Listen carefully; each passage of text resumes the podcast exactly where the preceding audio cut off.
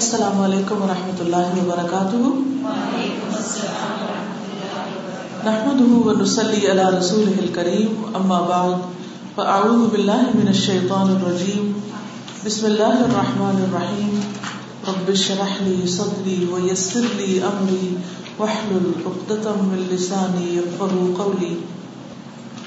ایک حدیث قدسی ہے جس کو رسول اللہ صلی اللہ علیہ وسلم نے اللہ سبحانہ وتعالیٰ سے روایت کیا ہے، جس میں ظلم کی حرمت کا بیان ہے کہ اللہ تعالیٰ نے ظلم کو حرام قرار دیا ہے. ان ابی ذر الغفاری رضی اللہ عنہ ان النبی صلی اللہ علیہ وسلم فیما یرویہ عن ربہ تبارک وتعالی انہ قال یا عبادی انی حرمت الظلم علی نفسی وجعلته بينكم محرما فلا تظالموا يا عبادي كلكم ضال الا من هديته فاستهدوني اهدكم يا عبادي كلكم جائع الا من اطعمته فاستطعموني اطعمكم يا عبادي كلكم عار الا من كسوته فاستكسوني اكسكم يا عبادي انکم تخطئون باللیل والنہار وانا اغفر الذنوب جميعا فاستغفرونی اغفر لکم یا عبادی انکم لم تبلغوا ضری فتضرونی ولم تبلغوا نفعی فتنفعونی یا عبادی لو ان اولکم وآخرکم وانسکم وجنکم کانوا علی اتقی قلب رجل واحد منکم ما زاد ذلک فی ملکی شیئا یا عبادی لو ان اولکم و آخرکم و انسکم و جنکم کانوا علی افجر قلب رجل واحد منکم ما نقص ذلك من ملکی شیئا یا عبادی لو ان اولکم و آخرکم و انسکم و جنکم قاموا فی صعید واحد فسألونی فأعطیت کل واحد مسألته ما نقص ذلك مما عندي الا كما ينقص المخيط اذا ادخل البحر یا عبادی انما ہی اعمالکم احصیھا لکم ثم اوفیکم ایھا فمن وجد خیرا فلیحمد اللہ ومن وجد غیر ذلک فلا یلومن الا نفسہ. رواہ مسلم. ابو ذر غفاری رضی اللہ عنہ سے روایت ہے کہ نبی صلی اللہ علیہ وسلم اپنے رب تبارک و تعالی سے روایت کرتے ہیں کہ بے شک اللہ تعالی فرماتا ہے، اے میرے بندو، میں نے اپنے اوپر ظلم کو حرام قرار دیا ہے، میں نے اپنے اوپر ظلم کو حرام قرار دیا ہے. اس کے برعکس قرآن مجید کی ایک آیت سے پتہ چلتا ہے کہ کتب علی نفسہ الرحمہ، اللہ نے اپنے اوپر رحمت کو لازم کر لیا ہے، اور ظلم کو اس نے اپنے اوپر حرام کر رکھا ہے کہ وہ کسی کے ساتھ بھی ظلم نہیں کرتا، نہ کرے گا. فرمایا کیونکہ میں نے ظلم کو حرام کیا ہوا ہے تو تم بھی ایک دوسرے پر ظلم نہ کرو. اے میرے بندو، تم سب گمراہ ہو سوائے اس کے کہ جسے میں ہدایت دوں، پس تم مجھ سے ہدایت مانگو، میں تمہیں ہدایت دوں گا. اے میرے بندو، تم سب بھوکے ہو سوائے اس کے جسے میں کھلاؤں، تو تم مجھ سے کھانا مانگو، میں تمہیں کھانا کھلاؤں گا. اے میرے بندو، تم سب برہنہ ہو سوائے اس کے جسے میں لباس پہناؤں، تو تم مجھ سے لباس مانگو، میں تمہیں لباس پہناؤں گا. اے میرے بندو، تم سب دن رات گناہ کرتے ہو اور میں سارے گناہوں کو بخشتا ہوں، تو تم مجھ سے بخشش مانگو، میں تمہیں بخش دوں گا. اے میرے بندو، تم مجھے ہرگز نقصان نہیں پہنچا سکتے اور نہ ہی مجھے ہرگز نفع دے سکتے ہو. اے میرے بندو، اگر تم سب اولین و آخرین اور جن و انس اس آدمی کے دل کی طرح ہو جاؤ جو سب سے زیادہ تقویٰ کرنے والا ہے، تو بھی تم میری سلطنت میں کچھ اضافہ نہیں کر سکتے. اے میرے بندو، اگر تم سب اول و آخر جن و انس اس ایک آدمی کی طرح ہو جاؤ جو سب سے زیادہ بدکار ہے، تو پھر بھی تم میری سلطنت میں کوئی کمی نہیں کر سکتے. اے میرے بندو، اگر تم سب اول و آخر جن و انس ایک صاف چٹیل میدان میں کھڑے ہو کر مجھ سے مانگنے لگو اور میں ہر انسان کو جو وہ مجھ سے مانگے عطا کر دوں، تو پھر بھی میرے خزانوں میں کمی نہ ہوگی مگر جتنی سمندر میں سوئی ڈال کر نکالنے سے آتی ہے. اے میرے بندو، یہ تمہارے اعمال ہیں کہ جنہیں میں تمہارے لیے گن گن کے رکھ رہا ہوں، شمار کر رہا ہوں، پھر میں تمہیں ان کا پورا پورا بدلہ دوں گا۔ تو جو آدمی بہتر بدلہ پائے وہ اللہ کا شکر ادا کرے، اور جو بہتر بدلہ نہ پائے وہ اپنے نفس ہی کو ملامت کرے۔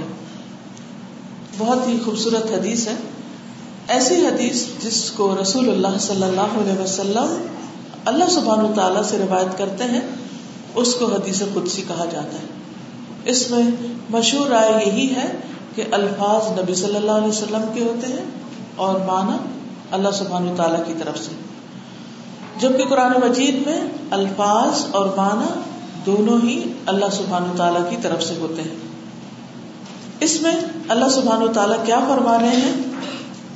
سب سے پہلے یا عبادی، اے میرے بندوں۔ اللہ تعالیٰ اپنے بندوں کو پکار رہے ہیں کہ اے میرے بندو، کیا انی حرمت الظلم علی نفسی، میں نے ظلم کو اپنے اوپر حرام کر رکھا ہے، تم بھی ایک دوسرے پر حرام کر دو، تم بھی ایک دوسرے پر ظلم نہ کرو۔ اللہ سبحانہ و تعالیٰ قدرت رکھنے کے باوجود، طاقت رکھنے کے باوجود، کر سکنے کے باوجود ظلم نہیں کرتے۔ اس لیے اللہ سبحانہ و تعالیٰ جو سب کے خالق ہے، اگر وہ اپنے سارے بندوں کو بٹا دے، ہمیں جو کچھ دے رکھا ہے وہ سب کچھ واپس لے لے، تو بھی کوئی یہ نہیں کہہ سکتا کہ یہ ظلم ہے، کیونکہ اسی نے دیا۔ جب کوئی مالک اپنی کوئی چیز کسی کو ادھاری دیتا ہے، تھوڑی دیر کے لیے دیتا ہے، پھر واپس لے لیتا ہے، تو ظلم شمار نہیں ہوتا، کیونکہ اس کی چیز ہے، اس کی ملکیت ہے، وہ جو چاہے اس کے ساتھ کرے۔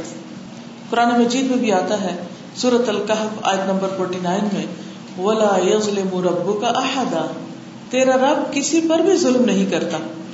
تو جب رب ظلم نہیں کرتا تو بندوں کے لیے بھی کیا حکم ہے؟ ایک دوسرے پر ظلم نہ کرو، اور اس کے علاوہ اپنے آپ پر بھی ظلم نہ کرو۔ ظلم کا معنی کیا ہوتا ہے؟ ظلم کا معنی ہوتا ہے کسی کا حق اس کو نہ دینا، کسی کا حق اس سے روک لینا، یا اس کے حق میں کمی کرنا، اور دوسرے اس پہ کسی ایسی چیز کا بوجھ ڈال دینا جو اس کے ذمہ واجب ہی نہیں، جو اس پر لازم ہی نہیں، جو اس کی ڈیوٹی ہی نہیں۔ مثلا کسی کے حق میں کمی کیا ہے کہ کسی سے کام لے کر اسے اجرت نہ دینا۔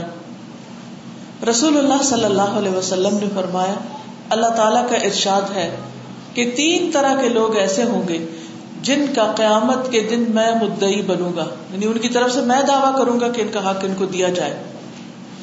ان میں سے ایک وہ شخص ہے جس نے کوئی مزدور اجرت پر رکھا، اس سے پوری طرح کام لیا لیکن اس کی مزدوری نہیں دی، تو قیامت کے دن ایسے لوگ سخت مشکل میں ہوں گے۔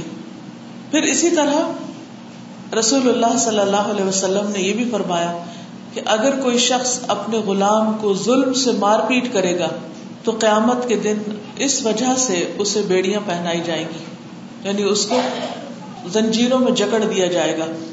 پھر اسی طرح لوگوں کا ناحق مال کھانا بھی ظلم ہے، یعنی ظلم یا مال میں ہوتا ہے، یا جان پہ ہوتا ہے، یا کسی کی عزت آبرو کے خلاف ہوتا ہے۔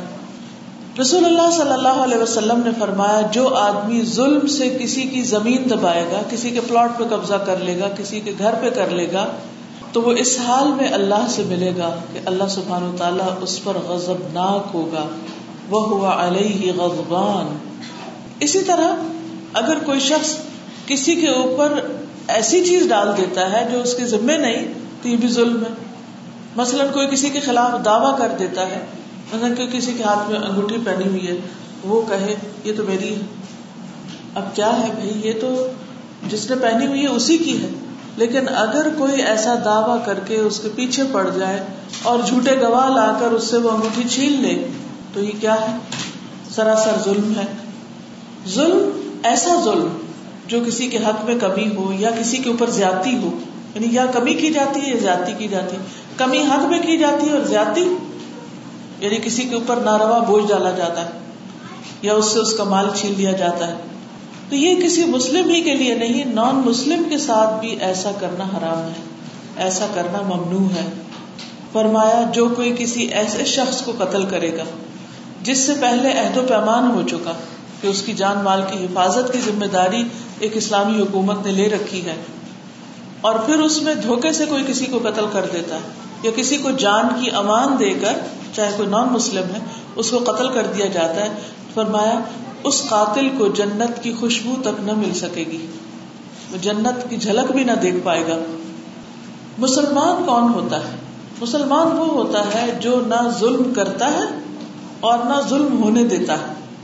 رسول اللہ صلی اللہ علیہ وسلم نے فرمایا ایک مسلمان دوسرے مسلمان کا بھائی ہے, نہ اس پر ظلم کرتا ہے اور نہ ظلم ہونے دیتا ہے, یعنی خود بھی نہیں کرتا اور کسی کو بھی نہیں کرنے دیتا, کیونکہ ظلم ایک ناقابل معافی جرم ہے. جب کوئی شخص ظلم کرتا ہے تو اللہ سبحانہ وتعالیٰ کی محبت سے محروم ہو جاتا ہے, اور جو اللہ کی محبت سے محروم ہو جائے, خواہ ساری دنیا مل کر اس سے محبت کرے, تو وہ اس کے لیے کسی بھی فائدے کی نہیں, کسی بھی کام کی نہیں. قرآن مجید میں اللہ تعالیٰ فرماتے ہیں وَاللَّهُ لَا يُحِبُّ الظَّالِمِينَ, اللہ تعالیٰ ظالموں سے محبت نہیں کرتا. ایک اور جگہ پر فرمایا إِنَّهُ لَا يُفْلِحُ الظَّالِمُونَ, بے شک ظالم لوگ کامیاب نہیں ہو سکتے. یعنی آپ دنیا میں کسی بھی طاقت کی وجہ سے دوسرے کا حق مار جائیں تو مار جائیں, شاید کوئی آپ کو پوچھ نہ سکے, لیکن قیامت کے دن ایسے لوگ کبھی بھی فلاح نہیں پائیں گے. ظلم کرنے والوں پر اللہ کی لعنت ہوگی اور ان کے لیے برا گھر ہے. قرآن مجید میں سورۃ غافر 52 میں فرمایا یوم لا ينفع الظالمین معذرتهم, جس دن ظالموں کو ان کی معذرت, ان کا ایکسکیوز کرنا کچھ بھی کام نہ دے گا, کچھ بھی فائدہ نہ دے گا, اور ان کے لیے لعنت ہے, اللہ کی رحمت سے محرومی ہے اور برا گھر ہے. پھر اسی طرح یہ ہے کہ سوال یہ پیدا ہوتا ہے کہ اگر یہ اتنا بڑا ظلم ہے تو اللہ تعالیٰ پھر کسی کو کرنے کیوں دیتا ہے؟ تو بات یہ ہے کہ اللہ سبحانہ وتعالیٰ نے چونکہ یہ دنیا ایک امتحان کے لیے بنائی ہے, اور اس کے لیے مختلف لوگوں کو مختلف طرح کی طاقت دی. کسی کو مال کی طاقت دی, کسی کو علم کی طاقت دی, کسی کو کوئی اختیار پاور دی, اور اس کے مقابلے میں باقی بہت سارے لوگوں کو وہ صلاحیت نہیں دی, وہ چیز نہیں دی. اب کیا ہوتا ہے کہ جب کسی کو کوئی نعمت ملتی ہے تو اس کے ساتھ ہی اس کی آزمائش بھی آ جاتی ہے. دنیا میں کوئی بھی چیز فری نہیں ہے, جب کوئی آزمائش آتی ہے تو ساتھ اجر آ جاتا ہے, اور جب نعمت آتی ہے تو ساتھ امتحان ہوتا ہے اس کا, کہ یہ شخص اب استعمال کیسے کرتا ہے, صحیح رستے میں کرتا ہے یا دوسروں کے ساتھ ظلم اور زیادتی کرتا ہے. اور پھر اس کے لیے اللہ تعالیٰ ظالم کو مہلت بھی دے دیتا ہے, وقت بھی دے دیتا ہے, لیکن ہمیشہ کے لیے نہیں. ایک مخصوص پیریڈ آف ٹائم ہوتا ہے کہ جس میں دیکھا جاتا ہے کہ یہ شخص کرتا کیا ہے.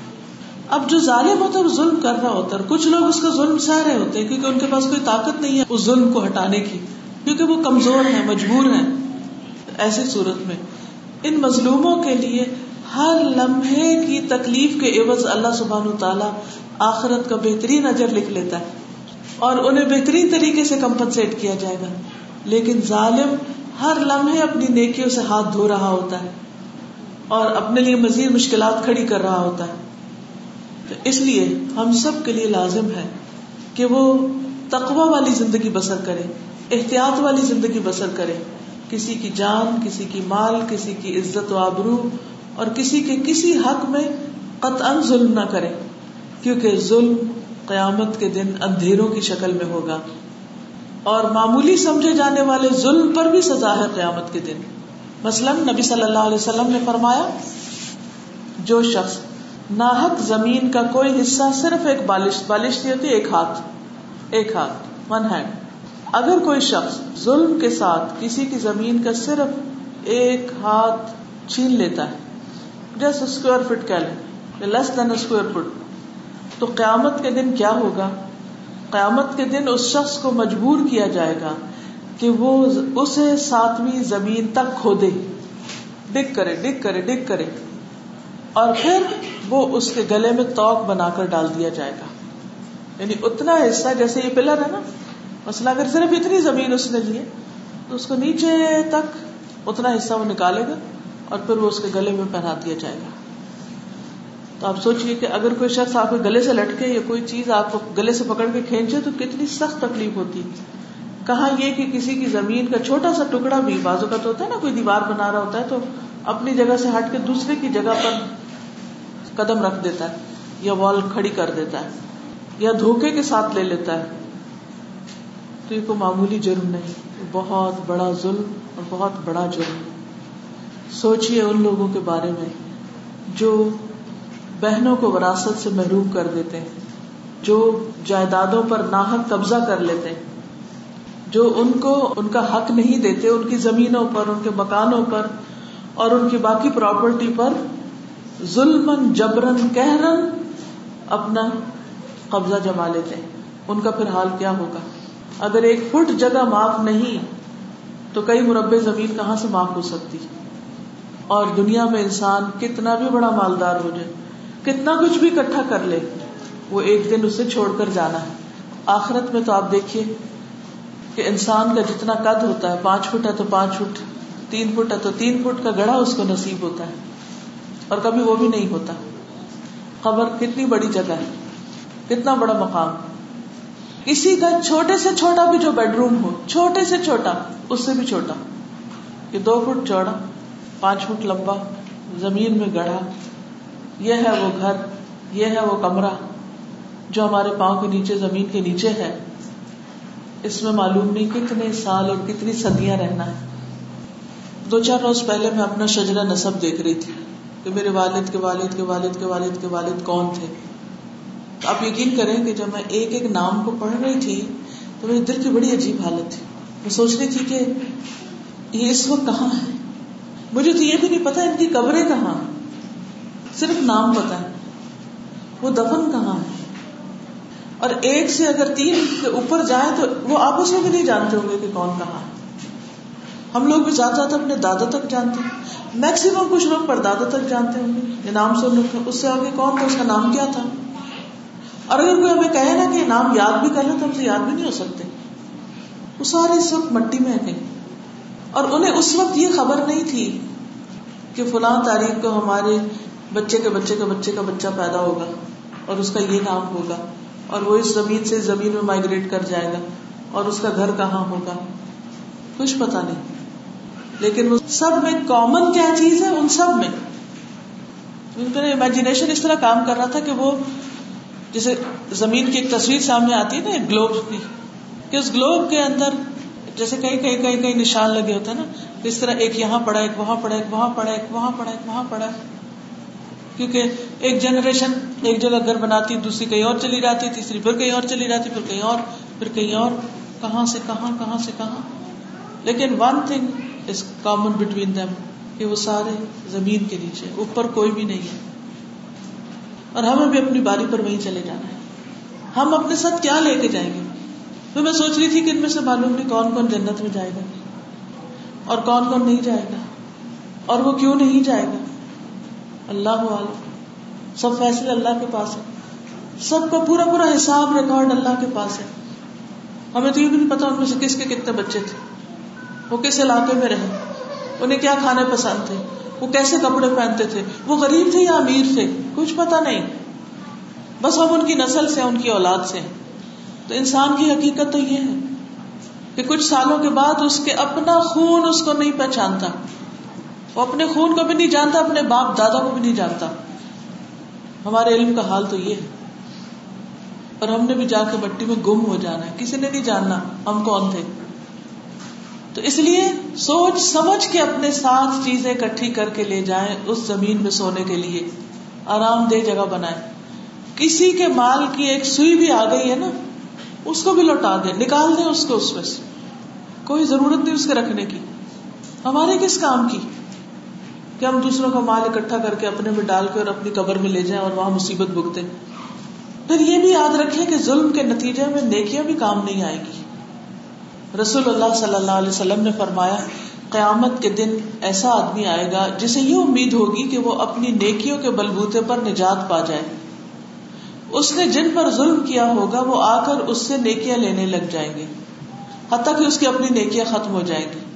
پھر ایک مظلوم آئے گا، اب تو اس کی نیکیاں بھی ختم ہو چکی، لہذا مظلوم کی برائیاں اس کے کھاتے میں ڈال دی جائیں گی، اور اس طرح مظلوم کے گناہوں کا بدلہ بھی اس کو بھگتنا پڑے گا. پھر ہم سمجھتے کہ اچھا شاید کسی کی پراپرٹی لینا بڑا ظلم ہے، یا کسی کا مال چرانا، کسی کا گولڈ اٹھا لینا، کسی کا کیش چرا لینا، شاید یہی کوئی بہت بڑا ظلم ہے. یاد رکھیے کہ کسی کا ناحق ایک لقمہ بھی کھانا اور ناحق کسی کا کپڑا پہننا بھی ظلم ہے. یعنی بڑی بڑی وراثت کی جاگیریں ہڑپ کرنا تو ہے ہی، چھوٹی چیزیں بھی کھانا منع ہے. رسول اللہ صلی اللہ علیہ وسلم نے فرمایا جس نے کسی مسلمان کا ناحق ایک لقمہ بھی کھایا اللہ تعالیٰ اسے اتنا ہی جہنم کا لقمہ کھلائیں گے. جس نے کسی مسلمان کا ناحق کپڑا پہنا اللہ تعالیٰ اسی کے بقدر اسے جہنم کا کپڑا پہنائیں گے. تو انسان ان معاملات میں بہت ہی کانشیس ہو، کیئرفل ہو. پھر اللہ تعالیٰ فرماتے ہیں یا عبادی کلکم ضال، اے بندو تم سب بھٹکے ہوئے ہو، فاستہدونی اہدکم، تم مجھ سے ہدایت مانگو میں تمہیں ہدایت دوں گا. اس سے یہ پتہ چلتا ہے کہ ہدایت اللہ کے ہاتھ میں، ہدایت اللہ دیتا ہے اور اللہ ہی سے مانگنی چاہیے. یہ بات بار بار کہی جاتی ہے وَمَن يُضْلِلِ اللَّهُ فَلَا هَادِيَ لَهُ، جس کو اللہ گمراہ کرتے اسے کوئی سیدھا راستہ نہیں دکھا سکتا، اور جسے وہ ہدایت دیتے اسے کوئی بھٹکا نہیں سکتا. انبیاء علیہ السلام اور اللہ کے سارے نیک بندے لوگوں کو صرف راستہ دکھاتے ہیں، اللہ کے بتائے ہوئے راستے کے مطابق، وہ ہدایت نہیں دیتے، وہ ان کو نہیں بدل سکتے. وہ دل تو اللہ ہی بدلتا ہے، دل اللہ کے ہاتھ میں ہے. ہماری زندگیاں اللہ سبحانہ و تعالیٰ کے ہاتھ میں ہیں اور وہی ان کو بدلتا ہے. اس لیے اللہ سے دعا مانگتے رہنا چاہیے. ہر نماز کے اندر بھی ایاک نعبد و ایاک نستعین اہدنا الصراط المستقیم، اللہ ہمیں سیدھا راستہ دکھا. ایک دعا بھی ہے اللہم انی اسألک الہدى والتقى والعفاف والغنى، اے اللہ میں تجھ سے ہدایت، تقوی، پاک دامنی اور غنا مانگتا ہوں. بہت ہی خوبصورت دعا ہے یہ. دوسروں کو بھی یہ دعا سکھانی چاہیے، اپنے بچوں کو بھی اور اپنے لیے بھی. حضرت علی کہتے ہیں کہ رسول اللہ صلی اللہ علیہ وسلم نے مجھ سے فرمایا یہ دعا مانگا کرو اللہم اہدنی وسددنی، اے اللہ مجھے ہدایت دے اور مجھے سیدھا رکھ. کیونکہ بہت دفعہ ایسا ہوتا ہے کہ ہدایت آنے کے بعد بھی انسان بھٹک جاتا ہے، پھسل جاتا ہے. تو اس کے لیے کیا ہے ربنا لا تزغ قلوبنا بعد اذ ہدیتنا وہب لنا من لدنک رحمہ انک انت الوہاب. پھر فرمایا یا عبادی کلکم جائع الا من اطعمتہ، اے بندو سب بھوکے ہو سوائے اس کے جسے میں کھلاتا ہوں، تو مجھ سے کھانا مانگو. یعنی ایک یہ ہے کہ کھانا ہے ہی نہیں، اور ایک یہ کہ ہے لیکن انسان اپنی بیماری کی وجہ سے اس کو نہیں کھا سکتا اور نعمتوں سے محروم. تو ایسی دونوں صورتوں میں انسان کو کیا چاہیے اللہ سے مانگے، اور اللہ کھلائے گا، پلائے گا، شفا بھی دے گا. الذی خلقنی فہو یہدینی والذی هو یطعمنی ویسقینی، وہ جس نے مجھے پیدا کیا وہی مجھے راستہ دکھاتا ہے، وہی ہے جو مجھے کھلاتا ہے اور پلاتا ہے. رسول اللہ صلی اللہ علیہ وسلم جب کھانا کھا لیتے تو اس وقت یہ دعا پڑھا کرتے تھے اللہم اطعمت و اسقیت و اغنیت و اقنیت و ہدیت و احییت فلک الحمد علی ما اعطیت. بہت ہی خوبصورت دعا ہے. اے اللہ تو نے کھلایا، تو نے پلایا، تو ہی غنی کرتا ہے، تو ہی فقیر کرتا ہے، تو نے ہدایت دی، تو نے زندگی دی، اور جو تو نے عطا کیا اس پر تیری تعریف ہے. اللہ تیرا ہی شکر ہے، تیری تعریف ہے. بیمار کو بھی اللہ ہی کھلاتا پلاتا ہے. آپ صلی اللہ علیہ وسلم نے فرمایا مریضوں کو کھانا کھانے پہ مجبور نہ کرو، اللہ تعالیٰ ان کو کھلاتا اور پلاتا ہے، ان کی ضرورت پوری کر دیتا ہے. اور یہ ہمارے عقیدے کا حصہ ہے کہ ہم اللہ تعالیٰ کو رازق مانیں، کہ اللہ تو رزق دیتا ہے، تو مجھے کھانا دے گا. اس لیے کیسے بھی حالت ہو، کتنی بھی مجبوری ہو، اللہ ہی سے مانگے کہ اللہ تو کھلا. بندوں کی طرف نظر نہ رکھے، بندے آپ کو حقیر سمجھنے لگیں گے اگر آپ ان کے مال پہ لالچ رکھیں گے. پھر فرمایا یا عبادی کلکم عار الا من کسوتہ فاستقسونی اکسکم، اے میرے بندو تم سب کے سب بے لباس ہو سوائے اس کے جسے میں پہناؤں، تم مجھ سے مانگو میں تمہیں لباس دوں گا. لباس دو طرح کا ہوتا ہے، ایک جسم کا لباس جیسے کپڑا، اور ایک روحانی لباس ہوتا ہے تقوی.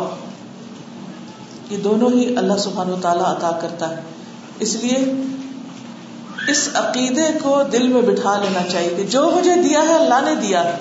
اب جو شخص بہترین لباس لے کر پہن کر اکڑتا نہیں, فخر اور غرور نہیں کرتا, یہ سوچتا کہ یہ میرے رب نے مجھے دیا ہے, تو رب اس سے کتنا خوش ہوتا ہوگا. اس لیے کپڑا پہن کر یہ دعا مانگنی چاہیے, الحمدللہ الذی کسانی ھذا الثوب ورزقنیہ من غیر حول منی ولا قوۃ. اس اللہ کا شکر جس نے مجھے یہ لباس پہنایا, مجھے رزق عطا فرمایا جس میں میری کوئی قوت اور طاقت شامل نہیں, یہ سب اسی نے مجھے عطا کیا. کیونکہ اگر ہم زمین سے دانا اگانا چاہیں, دودھ پیدا کرنا چاہیں, ہم تو نہیں کر سکتے. یہ جانور کس نے پیدا کی؟ اللہ نے پیدا کی. ان میں دودھ کس نے اتارا؟ اللہ نے اتارا. وہ نہ ان تھنوں میں دودھ اتارے تو ہم کہاں سے لا سکتے ہیں, زمین نہ اگائے تو ہم کہاں سے کچھ کھا سکتے ہیں. تو یہ سب کچھ کرنے والا تو دراصل اللہ ہی ہے. ہمارا کام تو ہے کہ بس صرف اٹھا لاتے ہیں وہاں سے اور کھانے کے لیے بندوبست کر لیتے ہیں بس. پھر فرمایا انکم تخطئون باللیل والنہار, بندو تم صبح و شام خطائیں کرتے ہو, دن رات غلطیاں کرتے ہو. وانا اغفر الذنوب جميعا, اور میں سارے کے سارے گناہ معاف کر دیتا ہوں. فاستغفرونی اغفر لکم, تم مجھ سے معافی مانگو, مجھ سے بخشش طلب کرو, میں تمہیں بخش دوں گا, میں تمہارے گناہ معاف کر دوں گا. اس لیے غلطیوں کی معافی مانگتے رہو. اور اس میں کتنی بڑی حقیقت ہے, ہم سب صبح شام غلطیاں کرتے ہیں. انسان غلطی سے پاک ہو ہی نہیں سکتا, کیونکہ اس کے ساتھ بھول چک ہے, اس کے ساتھ نفس ہے, اس کے ساتھ شیطان ہے. وہ کہاں بھاگ کے جائے, ادھر سے بچتا تو ادھر پکڑا جاتا, ادھر سے بچتا تو ادھر پکڑا جاتا, کہیں نہ کہیں گر جاتا ہے. کوشش کے باوجود, نیت کے باوجود کہ کوئی اللہ کی نافرمانی نہیں کرے, پھر ہو جاتی. کوئی بات منہ سے نکل جاتی ہے, کوئی ایسی چیز دیکھ لیتے, کچھ کئی چیزیں ہو جاتی, اور کچھ نہیں تو دل میں کوئی خیال ہی ایسا گزر جاتا ہے جو نہیں گزرنا چاہیے. کیونکہ اللہ سبحانہ وتعالیٰ فرماتے ہیں, یا ایھا الذین آمنوا اجتنبوا کثیرا من الظن ان بعض الظن اثم, کہ تم بہت زیادہ گمان کرنے سے بچو کیونکہ بعض گمان گناہ ہوتے ہیں. اگر ہماری زبان چپ بھی ہے, باندھ بھی ہے, سیل بھی کی ہوئی ہے, ہاتھ پاؤں بھی باندھ کے رکھے ہوئے ہیں, تو دل کا کیا کریں گے؟ کیونکہ دل کی بعض حالتیں وہ بھی گناہ گار ہوتی ہیں. دماغ کا کیا کریں گے؟ سوچوں کا کیا کریں گے؟ تو اس لیے انسان کو ہمیشہ اس بات کا احساس رکھنا چاہیے کہ میں خطا کار ہوں. And you mean it. ایسا نہیں اوپر اوپر سے لوگوں کو دکھانے کے لیے کہ میں بڑا گناہ گار ہوں, بڑا خطا کار ہوں. نہیں, جب ہم کہیں تو واقعی ہمارے اندر یہ احساس ہو کہ مجھ سے غلطیاں ہوتی ہیں, لیکن دوسری طرف ایک رب ہے ہمارا تو بڑا ہی مہربان ہے. وَأَنَا أَغْفِرُ الذُّنُوبَ جَمِيعًا, میں سارے گناہ معاف کر دیتا ہوں, سارے. لہذا فَاسْتَغْفِرُونِي أَغْفِرْ لَكُمْ, تم مجھ سے گناہوں کی معافی مانگتے رہو, میں تمہیں معاف کر دوں گا. حدیث میں بھی آتا ہے کہ ہر انسان خطا کار ہے, اور بہترین خطا کار وہ ہے جو توبہ کرتے ہیں. نبی صلی اللہ علیہ وسلم نے فرمایا, ہر مومن آدمی سے کوئی نہ کوئی ایسا گناہ سرزد ہوتا ہے جس کو وہ وقتاً فوقتاً کرتا رہتا ہے, یا کوئی ایسا گناہ کرتا ہے جس پر وہ قائم رہتا ہے اور وہ اس کو نہیں چھوڑتا حتیٰ کہ وہ دنیا کو چھوڑ جاتا ہے. تو مومن کو اس حال میں پیدا کیا گیا ہے کہ وہ فتنوں میں گرنے والا ہے, توبہ کرنے اور بھولنے والا ہے. جب اسے نصیحت کی جاتی ہے تو وہ نصیحت قبول کر لیتا ہے, بس یہ اچھی بات ہے, کیا بات ٹھیک ہے, اور میں ایسا ہی کروں گا. لیکن بہت دفعہ ہم کیا کرتے ہیں, ہم قبول بھی نہیں کرتے, مانتے بھی نہیں کہ ہم غلطی کرتے ہیں. قرآن مجید میں اللہ تعالیٰ فرماتے ہیں, وَهُوَ الَّذِي يَقْبَلُ التَّوْبَةَ عَنْ عِبَادِهِ وَيَعْفُو عَنِ السَّيِّئَاتِ, وہ اللہ ہی ہے جو بندوں کی توبہ قبول کرتا ہے اور ان کی خطاؤں سے درگزر کرتا ہے. جو توبہ کرتا ہے اللہ تعالیٰ اس سے بہت خوش ہوتا ہے. اس لیے ہمیں ہر روز توبہ کرنی چاہیے, دن کو بھی کرنی چاہیے, رات کو بھی کرنی چاہیے. اس کے لیے ایک آسان سا نسخہ ہے, جس وقت دل پر گناہ کا بوجھ پڑنے لگے تو پڑھیں سبحان اللہ, الحمدللہ, لا الہ الا اللہ, واللہ اکبر, اللہم اغفر لی. بس یہ تسبیح تو سب کو آتی ہے, سبحان اللہ والحمدللہ ولا الہ الا اللہ واللہ اکبر, اور آخر میں کہیں اللہم اغفر لی. تو جو یہ تسبیح پڑھ کر کہتا ہے اللہ مجھے معاف کر دے, اللہ تعالیٰ اس کو معاف کر دیتا ہے. اس لیے جس وقت بھی راہ چلتے, اٹھتے, بیٹھتے, ڈرائیونگ کرتے, کسی سے معاملہ کرتے, جو ہی دل میں خیال آ جائے اللہ میں بڑا گناہگار ہوں, کیا کروں, کدھر جاؤں, ہر وقت غلطیاں کرتا ہوں, ساتھ ہی کہے سبحان اللہ والحمد للہ ولا الہ الا اللہ واللہ اکبر اللہم اغفر لی, اللہ مجھے معاف کر دے, اللہ مجھے معاف کر دے, اللہ تو مجھے معاف کر دے. نبی صلی اللہ علیہ وسلم دن میں 70 سے 100 بار استغفار کرتے تھے, حالانکہ آپ کے اگلے پچھلے سب گناہ معاف تھے.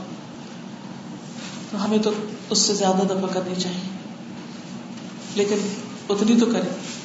پھر فرمایا بندو تم مجھے نفع اور نقصان نہیں دے سکتے, سارے بھی مل جاؤ کہ اللہ تعالیٰ کو کوئی نقصان دے, کوئی نہیں دے سکتا, کچھ بھی نہیں, بال بھی کا نہیں ہو سکتا.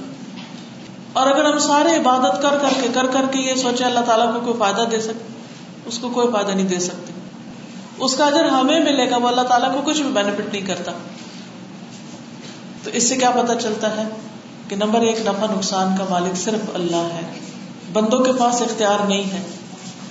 پھر یہ دوسری بات یہ ہے کہ کوئی بھی اللہ کو نقصان نہیں دے سکتا. کوئی نیک سے نیک آدمی اگر یہ کہے کہ میں آج سے نہیں نماز پڑھ رہا, کئی لوگ ہوتے ہیں نا کچھ دن نمازیں پڑھتے پہ کہتے ہیں ہمارا کام نہیں ہوا فلاں تو میں نہیں نماز پڑھ رہا, اس سے اللہ تعالیٰ کا کوئی نقصان نہیں. لوگوں نے نماز کو بزنس بنا لیا کہ اگر میرا کام ہوگا تو میں نماز پڑھوں گا, مجھے کچھ ملے گا تو میں بھی دوں گا, نہیں تو میں نہیں. کس کے ساتھ ہی سودا کر رہے ہو جس کو تمہاری ضرورت ہی نہیں, اس کو تم سے کچھ چاہیے ہی نہیں. اور انسان کو ہمیشہ یہ یاد رکھنا چاہیے کہ انسان جو کچھ بھی کرتا ہے وہ اس کی اپنی ذاتی کو فائدہ دیتا ہے, اللہ تعالیٰ کو نہیں. پھر فرمایا یا عبادی لو ان اولکم و آخرکم و جنکم و انسکم آخر تک ما زاد فی ملکی شیئا, کہ اے بندو سارے انس و جن, اول و آخر, ایسے ہو جاؤ جیسے سب سے زیادہ متقی شخص کا دل ہے, تو اللہ کی بادشاہت میں پھر بھی کوئی فائدہ نہیں. اور ایسے ہو جو جیسے سب سے زیادہ کوئی بدکار ہو, برا ہو, سب سے گھٹیا انسان, اس کی طرح اگر سب ہو جاؤ تب بھی اللہ کو کوئی نقصان نہیں. تو اس لیے اللہ کے خزانوں میں کوئی کمی نہیں آتی. اور ہاں اگر ہم اس سے مانگتے ہیں وہ سب کو دیتا ہے, پھر بھی کچھ کمی نہیں آتی, مگر یہ کہ جتنا سمندر کے اندر سوئی کو ڈال کر نکالے تو پانی کتنا لگے گا سوئی کو, اتنا بھی نقصان نہیں ہوتا. اللہ کے خزانوں میں اتنی بھی کمی نہیں ہوتی. پھر یہ جو حدیث کے آخر میں بات ہے یہ تو بہت زبردست ہے, انما ہی اعمالکم احصیھا لکم, لوگوں یہ جو تو تم کرتے رہتے ہو صبح سے شام تک, جو ایکٹیویٹی, جو بھی کام کرتے ہو, میں اس سب کو گن گن گن گن کے لکھ لیتا ہوں. جتنے لفظ بولے, جتنی اسمائل دی, جتنی باتیں بنائی, جتنے قدم اٹھائے, جتنا ذکر کیا, سب کی کیٹیگریز بنی ہوئی ہیں. جو کچھ کرتے وہاں جا کے جمع کر دیا جاتے, گن کے کاؤنٹڈ. جیسے آپ دیکھیں نا جتنے بڑے بڑے سٹورز ہوتے ہیں, جب ان کی سیل بند ہوتی ہے, کلوزنگ ہوتی ہے, تو پھر وہ کیا کرتے, سارا حساب کرتے کتنی چیزیں کہاں سے بکی. اب تو بہت سے ایسے سافٹ ویئرز بھی ہیں کہ جو خود بخود کیلکولیشن کرتے رہتے ہیں. اللہ سبحانہ و تعالیٰ بندوں کے اعمال کی قدر دانی کرتا ہے, جو کچھ کرتا ہے. اللہ تعالیٰ فرماتے جو بھی تم کرو گے تمہیں فائدہ دے گا, کیونکہ میں گن کے تمہارے لیے رکھ رہا ہوں. یہ ایسے جیسے کوئی شخص کمائی کرتا ہے, مثلا آپ کا بچے کو جاب ملی, وہ کیا کرتا ہے, یہ کوئی کام کر رہا ہے, بزنس کر رہا ہے, تو وہ ہر روز جو پیسے لاتا ہے وہ آپ کے پاس رکھ دیتا ہے, پھر آتا ہے لا کے رکھتے ہیں, اور آپ کیا کرتے ہیں, گن گن کے اس کو رکھ لیتے ہیں, اور پھر اس کو جو اس کا حصہ ہوتا ہے اس کو واپس دے دیتے ہیں جب اکٹھے ہو جاتے ہیں کچھ, یا کسی بھی شکل میں. لیکن بعض اوقات نہیں بھی دیتے لوگ. تو ہم ہر روز جتنی کمائی کرتے ہیں وہ شام کو پہنچ جاتی ہے اللہ تعالیٰ کے پاس, وہ ساری گنی جاتی ہے, ساری دیکھی جاتی ہے, پھر ساری رکھ دی جاتی ہے جہاں رکھنے کے قابل ہو. اچھے اعمال ہوں تو علیین میں, برے ہوں تو سجین میں. کتاب مرقوم یشہدہ المقربون. ایسا نہیں کہ یہ ہوا میں اڑ رہے ہیں سب کچھ, ہر آن ہر لمحہ جو کچھ ہو رہا ہے وہ سب لکھا جا رہا ہے اور گن گن کے رکھا جا رہا ہے, اور پھر ان کا پورا پورا بدلہ دیا جائے گا, اور کسی پر کچھ بھی ظلم نہ کیا جائے گا. وَمَنْ أَرَادَ الْآخِرَةَ وَسَعَى لَهَا سَعْيَهَا وَهُوَ مُؤْمِنٌ فَأُولَئِكَ كَانَ سَعْيُهُمْ مَشْكُورًا. جس نے آخرت کا ارادہ کیا اور اس کے لیے کوشش کی جو اس کے لائق کوشش کرنی چاہیے, جبکہ وہ مومن ہو, تو یہی وہ لوگ ہیں جن کی کوشش کی ہمیشہ سے قدردانی ہوتی ہے. اور یہ بھی یاد رکھیے کہ صرف آخرت کے لیے نہیں, اللہ تعالیٰ مومن بندے کو دنیا اور آخرت دونوں جگہ بدلہ دیتے ہیں. ایک جگہ فرمایا فَلَنُحْيِيَنَّهُ حَيَاةً طَيِّبَةً، یہاں بھی اچھی زندگی بسر کرائیں گے. ضرورت کس چیز کی کہ ہم اپنے اندر تقویٰ پیدا کریں.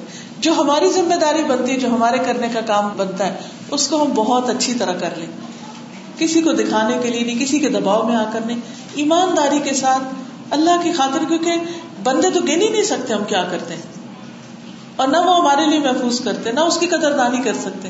تو اللہ نے یہ کام اپنے ذمہ لیا، ہو کسی بندے پہ نہیں چھوڑا کہ اچھا تم لوگ دوسروں کے عمل جمع کر لینا. ہاں جو مسلم نہیں اس کو دنیا میں ہی اللہ تعالیٰ بدلہ دے دیتے ہیں، لیکن جو مومن ہے اس کے اوپر ذرا برابر ظلم نہیں کیا جاتا، اور آخرت میں اس کے لیے بدلہ ہو. جو نان بلیورز ہے، مانتا نہیں، اس کے بارے میں فرمایا کہ جب وہ کوئی نیک عمل کرتا ہے تو اس کے نیک عمل کی وجہ سے اسے دنیا میں ہی لقمہ کھلا دیا جاتا ہے، یہی دے دیا جاتا ہے، آخرت میں اس کے لیے جمع نہیں کیا جاتا. مومنوں کے لیے آخرت میں جمع کیا جاتا ہے. فمن وجد خیرا فلیحمد اللہ، جو اچھا پائے چاہیے کہ اللہ کی تعریف کرے، یعنی اس بات پر کہ اللہ نے اس کو نیک عمل کی توفیق دی، اور اس بات پر کہ اللہ نے اس کا عمل محفوظ رکھا، اور اس پر اسے دنیا میں بھی اچھا بدلہ دیا اور آخرت میں بھی دے گا. اور پھر جب نعمت ملے تو ہمیشہ الحمدللہ کہیں، فلیحمد اللہ. رسول اللہ صلی اللہ علیہ وسلم نے فرمایا جب اللہ تعالیٰ کسی بندے پر نعمت فرمائے اور وہ اس نعمت پر الحمدللہ کہے تو اس بندے نے جو دیا وہ بہتر ہے اس سے جو اس نے لیا. یعنی الحمدللہ کہنا نعمت سے بھی بڑی چیز ہے، اس نعمت کا ایک طرح سے حق ادا ہو جاتا ہے. اور پھر کیا ہوتا ہے اصل مطلب کہ اللہ تیرا شکر ہے تو نے دیا، ایکنالجمنٹ، یہاں مجھے مل گیا ہے اللہ، میں نے پہچان لی یہ تیری طرف سے تھا، تو ہی دینے والا ہے. نبی صلی اللہ علیہ وسلم جب کوئی اپنی پسند کی چیز دیکھتے تو آپ الحمدللہ فرماتے، الحمدللہ بنعمتہ تتم الصالحات، کہ اللہ ہی کے لیے سب تعریفیں جس کے فضل اور انعام سے نیک کام یا نیک مقاصد پورے ہوتے ہیں. اور اگر کوئی تکلیف دہ چیز ہوتی تو کہتے ہیں الحمدللہ علی کل حال. فرمایا کہ جو اپنی نیکیوں کو پائے، یعنی اس کا بدلہ پائے، اس کی توفیق پائے تو شکر ادا کرے، اور جس کو نیکی کی توفیق نہ ہو رہی ہو تو اپنے آپ کو ملامت کرے کہ تمہارے اپنے گناہ ہیں جو رکاوٹ بنے ہوئے نیکیوں میں آگے جانے کی. ہوتا کیا ہے جب ہمیں کوئی خیر ملتی ہے تو ہم کہتے ہیں دس واز می، میری ایفرٹ، میں نے کیا، میری کمائی، میری کوشش، اللہ کا شکر ادا کرنا بھول جاتے ہیں. اور جب ہمیں کچھ نہیں ملتا تو ہم بندوں کو بلیم کرنا شروع کر دیتے، اس کی وجہ سے یہ رکا ہے، اس کی وجہ سے نقصان ہو، اس کی وجہ سے. حالانکہ مومن کا طرز عمل کیا ہے، جب کچھ مل جائے تو کہے اللہ تیرا شکر ہے تو نے دیا، تو نے مجھے چنا اس چیز کے لیے.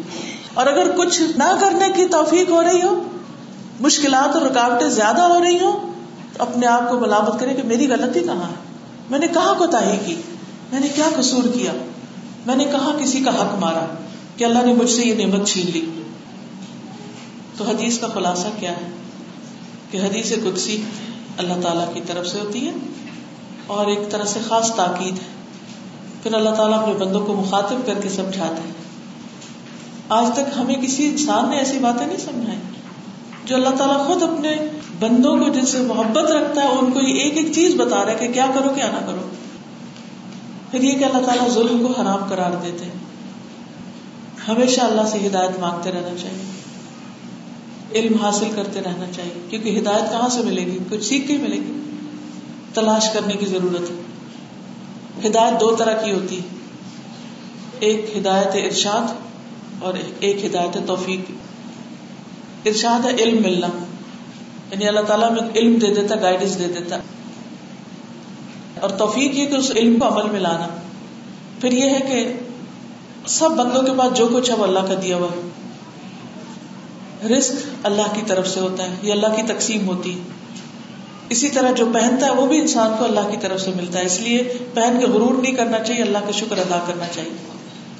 پھر یہ کہ انسان گناہ گار ہے، خطا کار ہے، خطاؤں کی معافی مانگنی چاہیے، استغفار کرنا گناہوں کو مٹا دیتا ہے. پھر اللہ تعالیٰ کی بادشاہی کامل ہے، کوئی چیز اس کو نقصان نہیں دے سکتی.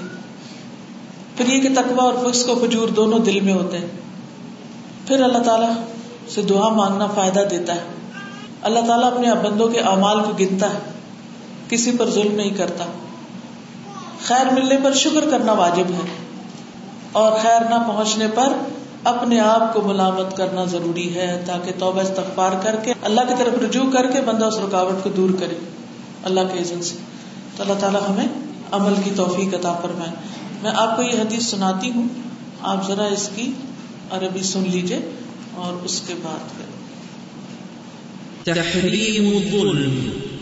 عن ابی ذر الغفاری رضی اللہ عنہ عن النبی صلی اللہ علیہ وسلم فيما يرويه عن ربه عز وجل أنه قال يا عبادي إني حرمت الظلم على نفسي وجعلته بينكم محرما فلا تظالموا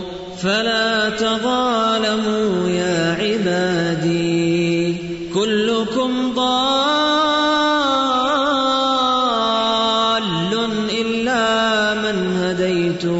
فاستهدوني أهدكم يا عبادي كلكم جائع إلا من أطعمته فاستطعموني أطعمكم يا عبادي كلكم عار إلا من كسوته فاستكسوني أكسكم يا عبادي إنكم تخطئون بالليل والنهار وأنا أغفر الذنوب جميعا فاستغفروني أغفر لكم يا عبادي إنكم لن تبلغوا ضري فتضروني ولن تبلغوا نفعي فتنفعوني يا عبادي لو أن أولكم وآخركم وإنسكم وجنكم كانوا على أتقى قلب رجل واحد منكم ما زاد ذلك في ملكي شيئا يا عبادي لو أن أولكم وآخركم وإنسكم وجنكم كانوا على أفجر قلب رجل واحد منكم ما نقص ذلك من ملكي شيئا يا عبادي لو أن أولكم وآخركم وإنسكم وجنكم قاموا في صعيد واحد فسألوني فأعطيت كل واحد مسألته ما نقص ذلك مما عندي إلا كما ينقص المخيط إذا أدخل البحر يا عبادي إنما هي أعمالكم أحصيها لكم ثم أوفيكم إياها فمن وجد خيرا فليحمد الله ومن وجد غير ذلك فلا يلومن إلا نفسه. السلام عليكم. Today we studied Hadith Qudsi. It's narrated from Abu Dharr Al-Ghifari that the Prophet ﷺ said that Allah subhanahu wa ta'ala says, O my servants, I have forbidden injustice for myself. In another narration, Allah says, I have made injustice unlawful. So you should not wrong anyone. O my servants, all of you are lost, so ask me for guidance and I will guide. O my servants, all of you are hungry, and I feed, so ask me and I will satiate your hunger. O my servants, all of you are unclothed, and I dress, so ask me and I will clothe you. O my servants, day and night you sin, so ask me for forgiveness and I will forgive you. You cannot harm me or benefit me in any way. Even if the first of you or the last of you, the human of you or the jinn of you were together and disobey me, and I will just give the gist of the hadith now. you would not be able to harm me in any way, or if you, the first of you and the last of you, were to obey me, you would not increase me in my exaltedness. O my servants, if the first of you and the last of you were to ask me anything, it would not decrease me in my kingdom, in my sovereignty, and in my treasures, just as when a needle is dipped into water, it does not decrease from the ocean. And O my servants, these are your deeds, and I will repay you. So what's Hadith Qudsi? Hadith Qudsi is when Allah subhanahu wa ta'ala is giving the message and the words are of the Prophet sallallahu alaihi wasallam. And in this hadith, Allah begins by calling us. He's addressing us and He says, O my servants, O my slaves. He says, I have refrained and stopped myself from injustice.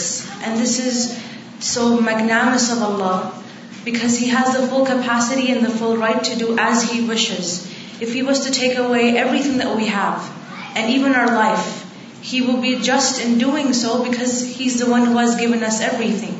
Like Allah says in chapter 15, verse 49 of the Quran, and your Rabb does not wrong anyone. And yet Allah says, I have forbidden injustice for me. So what we should do is forbid injustice upon each other. We should not wrong each other. And we should give people their right. Injustice means to not give someone what they deserve, or to reduce from someone their right, or to give someone a responsibility or a burden which doesn't belong to them. They're not deserving of it.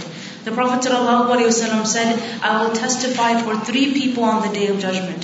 The first of them is the laborer who worked, however he was not given his wages. Another, a slave person who was beaten or who was mistreated by his master. So the Prophet ﷺ would testify for this individual. Or someone who devoured or consumed someone's wealth or their honor, or they were unjust upon their life. We know that Allah subhanahu wa ta'ala is ghadban. He's most upset, most angry upon a person who through fraud or through scheme steals somebody's land.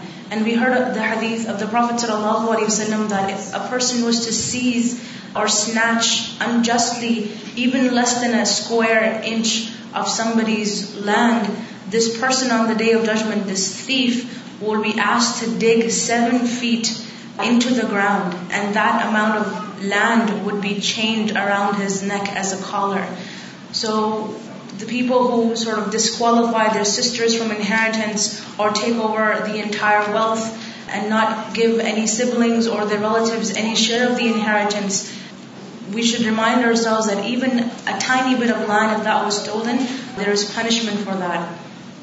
And we should also remind ourselves that no matter how much wealth we accumulate in the world, whether it's land or it's gold or it's somebody's money, somebody's real estate, we leave with nothing. All that we will leave this world with is 6-foot pile of dirt. The extent of our height, whether somebody's 5 feet tall or 6 feet tall, that's the amount of length we get in our grave. The real space that we will be allotted, our actual bedroom, is right underneath our feet. We're walking on it. And this is the place we will live for generations and generations. And Ustaza was mentioning that she was looking through her family tree, and it's very interesting that we only know their names. Even our family members, when they have passed away, we forget them. And soon we will be forgotten as well, and we will be lost and decomposed in the earth. So we should be very careful and very cautious of what kind of luggage and what kind of baggage are we taking for ourselves in the hereafter. And dhulm isn't necessarily stealing somebody's land. Dhulm or stealing somebody's, the example was given of a ring or somebody's cash money. Dhulm could be something very tiny, like eating somebody's morsel or somebody's bite of food, or wearing somebody's clothes without their permission, or just stealing their clothes and putting them on. And you were given the hadith that if you were to steal somebody's bite or eat somebody's morsel of food, that's the size of food, or that's the meal we will be given in hellfire. And if somebody was to steal somebody's clothes, then we will be given a dress of hellfire to wear on the Day of Judgment. A person who kills someone, although they are innocent and protection has been given to them, the murderer will not even smell the fragrance of Jannah. The punishment of zulm is that we will be removed from Allah's mercy, made distant from Allah's mercy, and Allah does not love the zalimun. We read in the Quran, Allah does not help the zalimun. In Surah Ghafir we know Allah has said that on the day of judgment no apology and no excuse will be accepted from a person who is unjust, and such a person will be cursed and their home will be in hellfire, and we seek Allah's forgiveness from that. We know that on the day of judgment all our deeds, we will pay for them. In this hadith we also learn that Allah subhanahu wa ta'ala says all of you are lost, and we need to ask Allah for guidance, and the best way is to make dua. All the prophets came to guide us to the straight path, and guidance comes through knowledge, and we need to commit ourselves to learning knowledge so we can obtain Allah's guidance. One guidance is just based on knowledge, and the other one is we get the tawfiq of doing good deeds. Allah subhanahu wa ta'ala says, "O my slaves, you are all hungry and I feed, so ask me and I will satiate you." It could mean that there's no food to eat, or because of poor health we're not able to enjoy the food, or there's so much food but our hunger is never satisfied. Ibrahim a.s., one of the ways that he introduced Allah was he said, "Allah is the one who heals me, Allah is the one who gives me to eat, gives me to drink." And the Prophet ﷺ said, "Oh Allah, you gave food to me, you guided me, and although I was not capable of this." So remembering Allah in our du'as and asking Allah to fulfill our needs in every way. We were told about clothing that Allah is the one who dresses, and the clothing of modesty and of taqwa is best. So if a person has good clothes, they should not boast or they should not lose their head. They should not show off. Keep in mind that all things belongs to Allah, because He is the one who gave us this capacity to dress in this manner. Allah says, "You sin daily, so ask me for forgiveness and I will relent upon you." And we all sort of fall prey to sins because of our desires, our nafs, shaitan, because of forgetfulness. Even though we may be just sitting there doing nothing, but a thought may cross our heart, cross our mind, and that may be sinful. So we need to tame our hearts, tame our tongue, and tame our behavior. And the best way to stop ourselves from sin is to again remember Allah and seek a lot of forgiveness and a lot of istighfar. The Prophet ﷺ used to ask forgiveness 70 to 100 times daily, although all of us past sins and future sins were forgiven. So we need to bring the habit of azkar and dua back into our lives. And Ramadan is a great month to initiate that and rejuvenate that into our lives. We also learn from this hadith that Allah subhanahu wa ta'ala says that you cannot harm or benefit me. So number one, we learn that harm and benefit is only from Allah. And secondly, when we do ibadah, that act of ibadah is written in our favor. We're getting reward for it. We're benefiting from it. We're becoming better people. Our lives are improving as a result of it. Sometimes people make salah a business. I won't pray if I don't get this, and I'll pray this much if I'm given that. Allah doesn't need us in the first place. It is we who need Him. Then we learn that nothing reduces from Allah's treasures, Allah's sovereignty, and Allah's powers. Just as if you dip a tiny needle into the ocean, nothing reduces from its water. So all that we say, all that we do, every smile, everywhere we walk, it's all being calculated, it's all being audited by Allah. And this is from Allah's mercy and care for us, that He's recording every single thing and He's calculating it for us. And this is how we will go to either Illiyin or Sijjin. So whoever intends for the hereafter, whoever prepares for the hereafter, whoever works hard for the hereafter, their work will be appreciated. And not just in the hereafter that they will see the reward, but even in this dunya, they will have a happy life, they will have a content life. So every amal counts. And this is such a good news for us, because we always rely on people to say thank you to us, to appreciate us, to notice us. But Allah has not left the reward upon people, because people they don't have the capacity to collect our good deeds and thank us. So alhamdulillah, a moment to rectify our intentions. The non-believers, if they do a good deed, the favor is returned to them in this dunya. Allah gives them what they deserve. But for the believers, because we want to please Allah, our reward is collected and saved for the hereafter. So we will see our reward there. So every blessing is an opportunity for us to be more humble, to say alhamdulillah. And that's it. Subhanakallahumma wa bihamdika. أشهد أن لا إله إلا أنت أستغفرك وأتوب إليك.